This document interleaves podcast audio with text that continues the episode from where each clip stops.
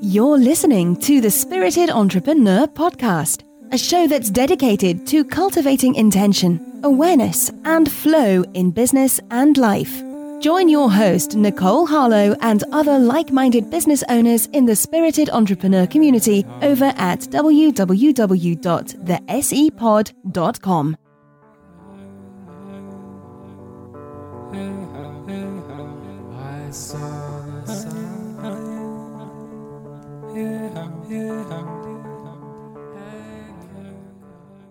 you're listening to the Spirited Entrepreneur podcast. This is your host, Nicole Harlow. And today's episode is an audio accompaniment to an article which originally appeared on Medium.com. It's actually part two of the story of how I went from living in my van to setting up a life on the Mediterranean island of Malta. If you missed part one, you can go back to the podcast episode right before this one and listen to that first part of the story. It's called The Dizzying Vertigo of Endless Possibility. Whatever you can do, or dream you can do, begin it. Boldness has genius, power, and magic in it. It's early November, and we've just driven over an hour from our mountain perch to Reno, Nevada, simply to get a shower. The past few weeks have been a dizzying haze of sleeping in Walmart parking lots and casinos, plus an overnight stay around the back of a used tire shop, a happily accepted invitation from a proprietor after we had gotten a flat. A claustrophobia of both corporeal and ethereal dimensions descended and then a tipping point. We're turning back around and ending this. At that point, it was unclear whether the relationship would outlive the journey or the other way around. One last fill of the gas tank, six hours of highway, and we were back in Portland where we started. I was unfamiliar yet uncomfortable ground. There's a place that's known only by those brave enough to make bold choices but maybe it's not even right to call it a place. It's more of the absence of a place, a holding pattern, a purgatory, where all and nothing feel possible at the same time, where the possibility of choice is endless yet empty. A vast swath of space stretching out in what the philosopher Kierkegaard called the dizzying effect of freedom of paralyzing possibility, of the boundlessness of one's own existence, a kind of existential paradox of choice. See, in my darker, dizzying moments, I often long for the ease of the conventional life, the false comfort that comes from the familiar daily commute, the favorite show on Thursday night, and the convenience that comes from the lack of choice. Yet there is a point in life when you're asked to become the steward of your own life, to boldly take responsibility for actively creating your path, laying the winding path brick by brick, felling trees, and hacking your way through thick bush, really to stretch the metaphor even further.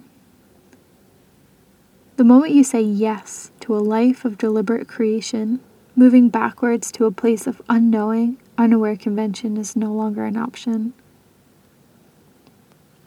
Life required a bold choice from us in order to keep the pulsing balance of homeostasis. And so it goes that we made the decision to sell the van and use the money to fly to Berlin to open a new chapter.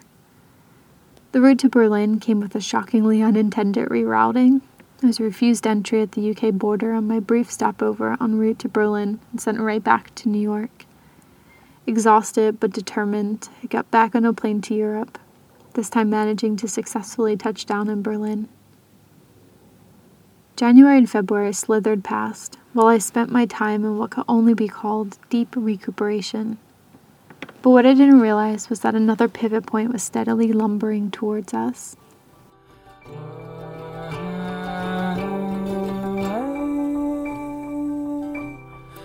I want to get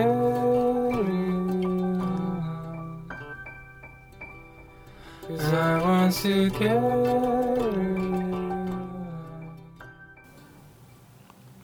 It's the beginning of March. We're about to sign a lease on a new place in Berlin tomorrow, And with a belly full of wine, I say something in passing that once uttered changes the course of events and can't be undone. I wish we were moving somewhere else tomorrow.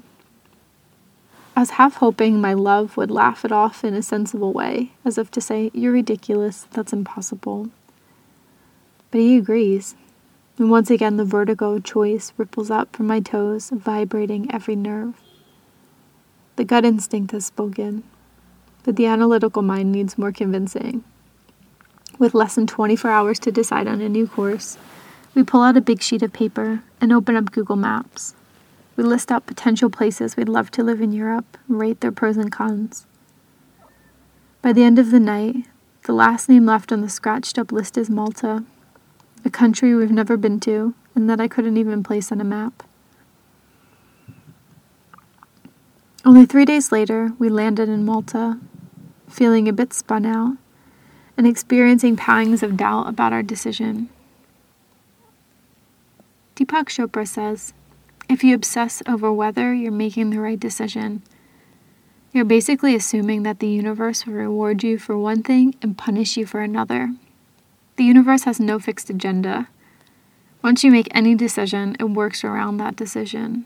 There is no right or wrong, only a series of possibilities that shift with, with each thought, feeling, and action that you experience.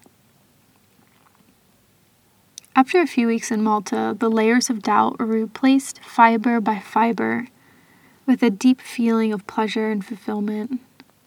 Our world is reconstructing around us, and I feel appreciative of my current state of calm domesticity, mixed with the exotic rush of living in a foreign country.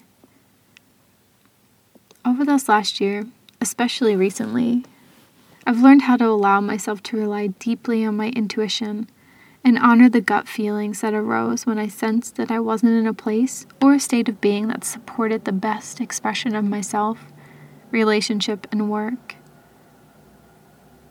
Whenever I let go of my perception of life as a straight line and allow myself to stop resisting the eddies and bubbling currents of this great flow of life, I am rewarded. Whenever I let go of my need to control every circumstance in my life, I am rewarded. Whenever I let go of the perfectionism that has me worrying about looking like an inconsistent flake because I changed my mind, I am rewarded. Whenever I choose to step into the dizzying vertigo of endless possibility and commit to making a bold choice, I am rewarded.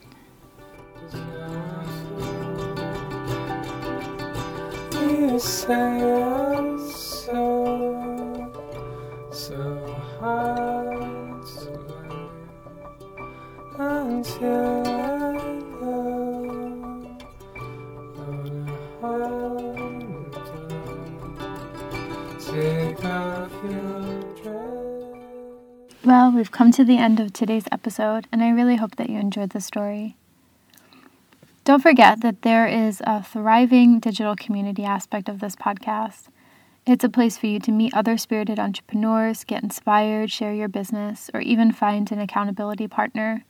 You'll find your invitation as well as other details about the show on thesepod.com. Also, I'd love for you to, to subscribe to this podcast and leave a review. And once you've left a review, if you like, take a screenshot of it and email the screenshot to the sepodreview at gmail.com. And you'll be automatically entered into a monthly contest to win a Spirited Entrepreneur gift pack. Pretty cool, right? You can find any additional instructions about how to subscribe and leave a review, plus things like show notes for today's show, how to submit a question, recommend a guest, or contact me at the sepod.com. And you can also find me on Twitter at Hey Nicole Harlow. Now, the Spirited Entrepreneur podcast is sponsored by the folks over at Audible. They have been really generous and have offered an audiobook of your choice completely free to all listeners of the show. One book that I think ties in really perfectly to the theme, the core theme of uh, the article that I read out, is the book The Untethered Soul The Journey Beyond Yourself. It was written by Michael A. Singer. To download your free copy of The Untethered Soul today, go to audibletrial.com slash spirited. Again, that's audibletrial.com slash spirited and download The Untethered Soul, or you can take your pick from the 180,000 other titles available. This is Nicole Harlow, and until next time, have a great day.